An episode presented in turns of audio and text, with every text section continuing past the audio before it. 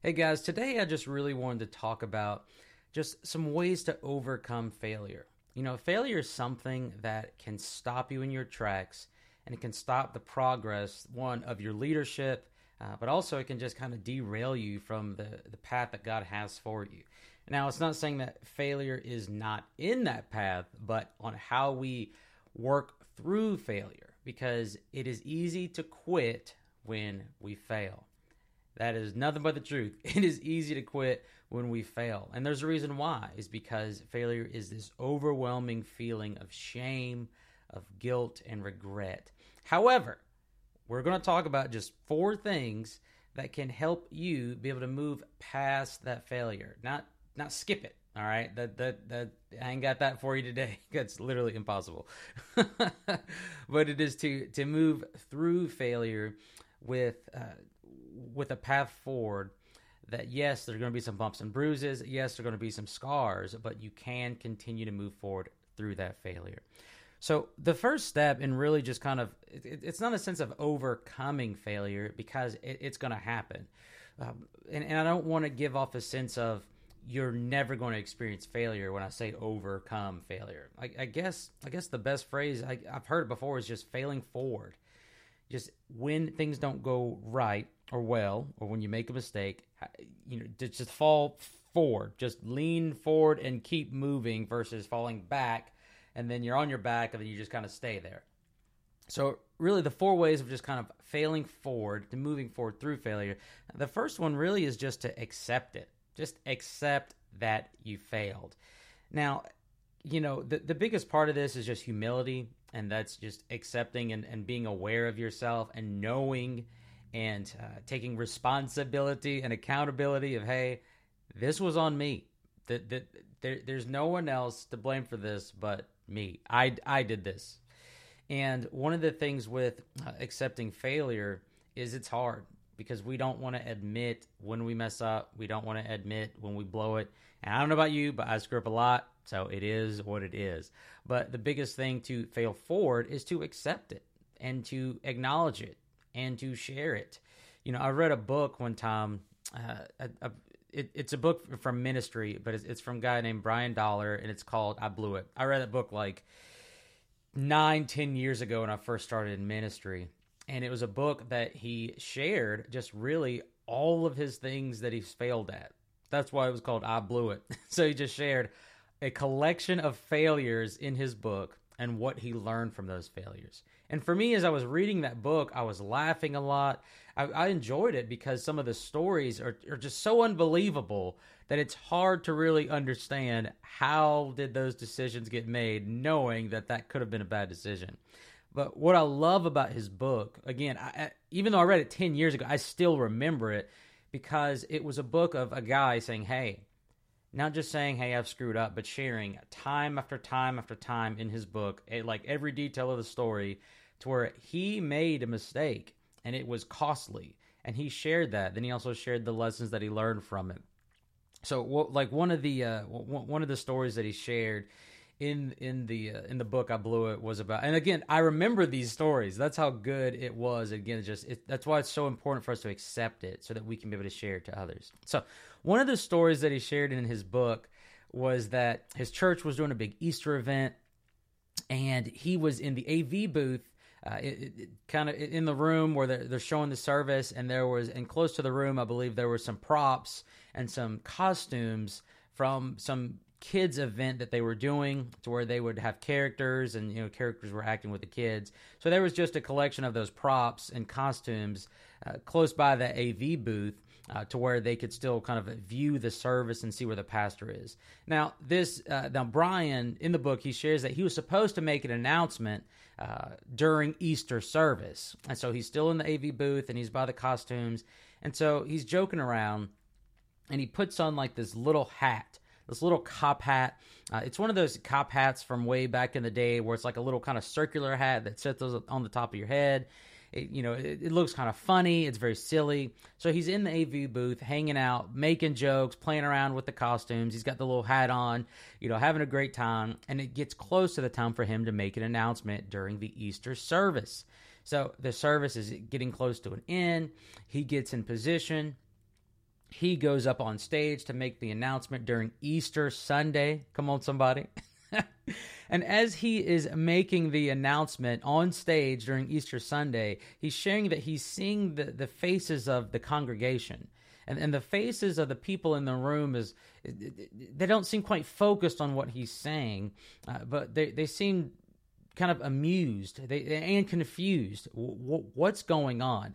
And so as he's talking to the congregation you know he's you know, he's he's looking at the crowd and kind of getting a sense of like something's wrong here. And as he's saying he's talking to the crowd he's making this announcement he looks up from his his eyes he, he moves his eyes to look up to the screen the projector screen that was showing him on stage and then he saw that he was still wearing the hat. he was still wearing the hat uh, from the kids' event on stage during Easter Sunday while making an announcement to the congregation. Yeah. So then he shares how he finished the announcement, got off stage, and then his pastor came to him uh, right afterward, and they had a discussion about that. Uh, but for me, I, I think I never forgot reading that story. And again, that was like 10 years ago. But it was so powerful because he failed. Like, that is a huge mess up. Like, that is something where you're joking around and unfortunately just made a bad decision. Uh, that that was very distracting. Uh, but with that, he accepted it. He accepted, hey, I did this. This was on me.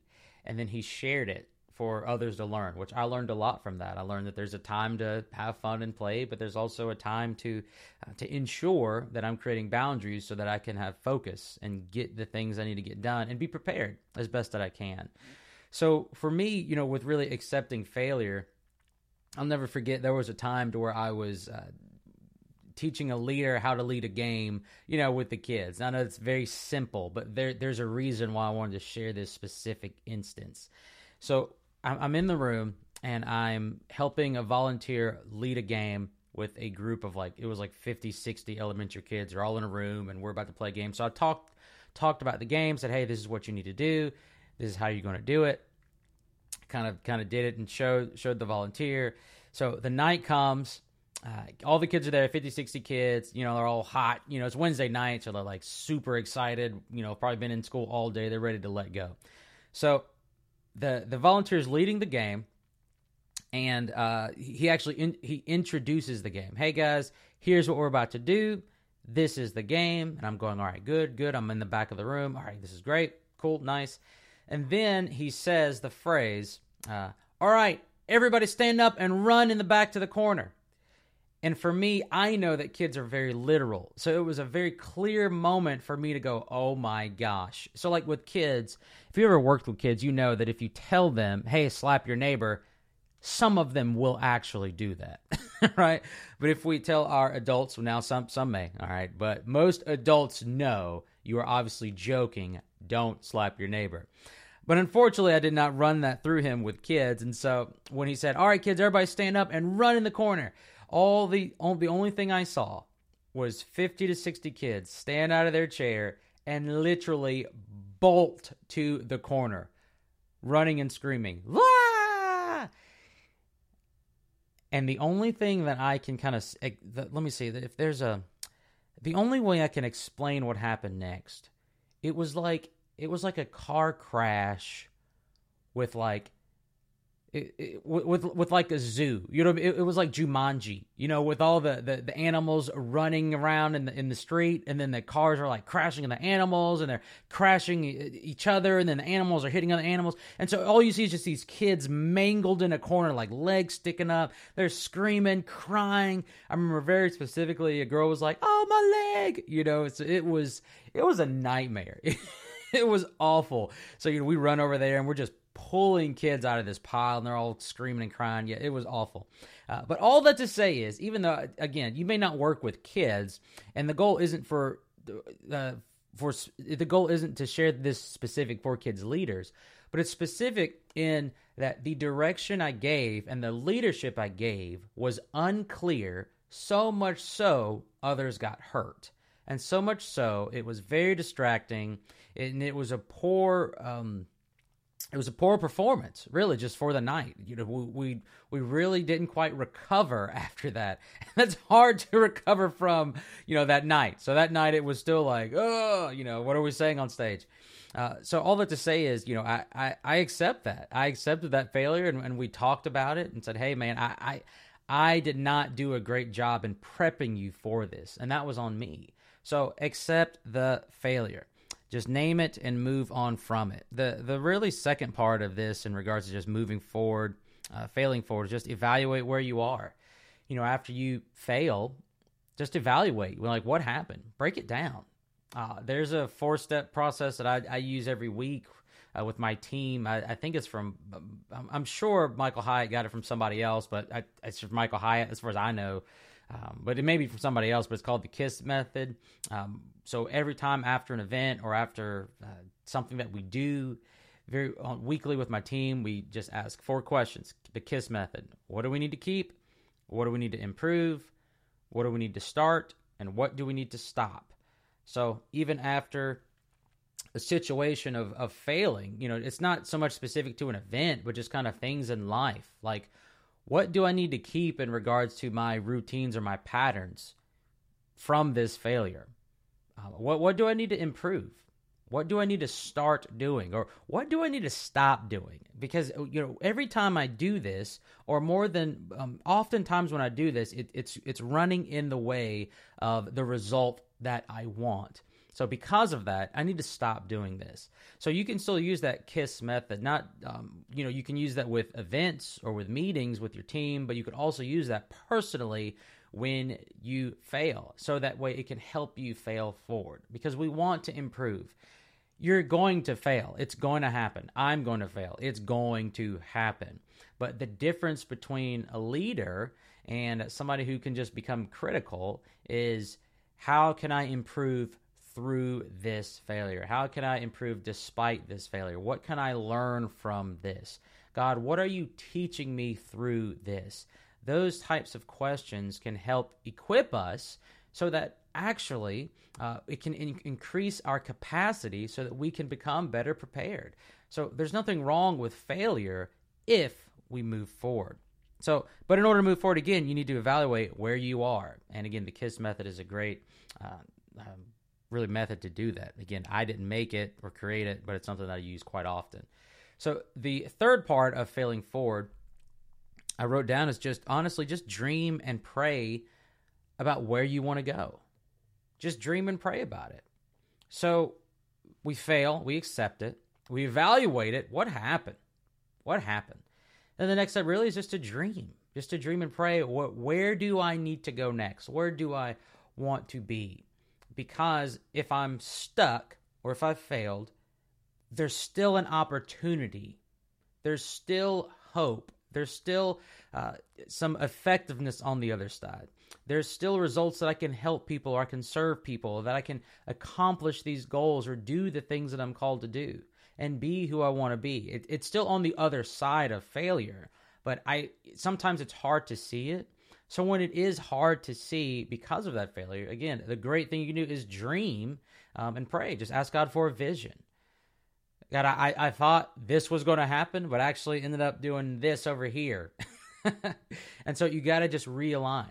And that's okay. It's okay to, to take an eraser and kind of, you know, get rid of some things that we had and, uh, and just replan and revisit to another action step. So dream and pray about where you want to be. So then after that, which is the final thing in regards to moving forward from failure, again, I'll just recap. You want to accept it. Accept that you failed. It's okay. You're going to fail. I'm going to fail. But failure isn't final. And honestly, there's really not much growth when everything goes great. You're not really growing. There's no stretching. There's really no opportunity because everything's great everything's fine. Um, so accept it. Then the next one is evaluate it. And then from evaluating, you want to dream and pray, uh, dream for a vision, um, ask God for that, and then move forward. And then, really, the last part of that, in regards to failing forward, is just do the next right thing. You know, I heard this from uh, Dr. Cutchins. He says this a lot, Dr. Stephen Cutchins. He says, just do the next right thing. Just do the next right thing. You don't need to know everything, but just do the next right thing. So for you, if if you're failing and you want to fail forward, again, maybe the next right thing is just to start one new habit. Maybe it's just to start brushing your teeth, you know, or maybe it's to, maybe it's just to drink more water. Maybe it's to journal. Maybe it's to start evaluating uh, after you fail. Maybe it's start. Maybe it's to start that kiss method uh, when when you make a mistake, or maybe it's to eliminate a distraction. Maybe the next right thing for you is just to revisit your goals. Maybe you need to start over. Lastly, maybe the next right thing is just to rethink your motivations. You know, after you fail at something, you go, why do I want to do this? Why do I want to achieve this? What's my why? And so now I ask you the question what's your why? Whenever you get stuck or whenever you fail, continue to rethink those motivations of why do I want to do this? Why am I going to try this again? Why am I going to do the KISS method to evaluate? Why am I going to ask God for a vision and pray through this?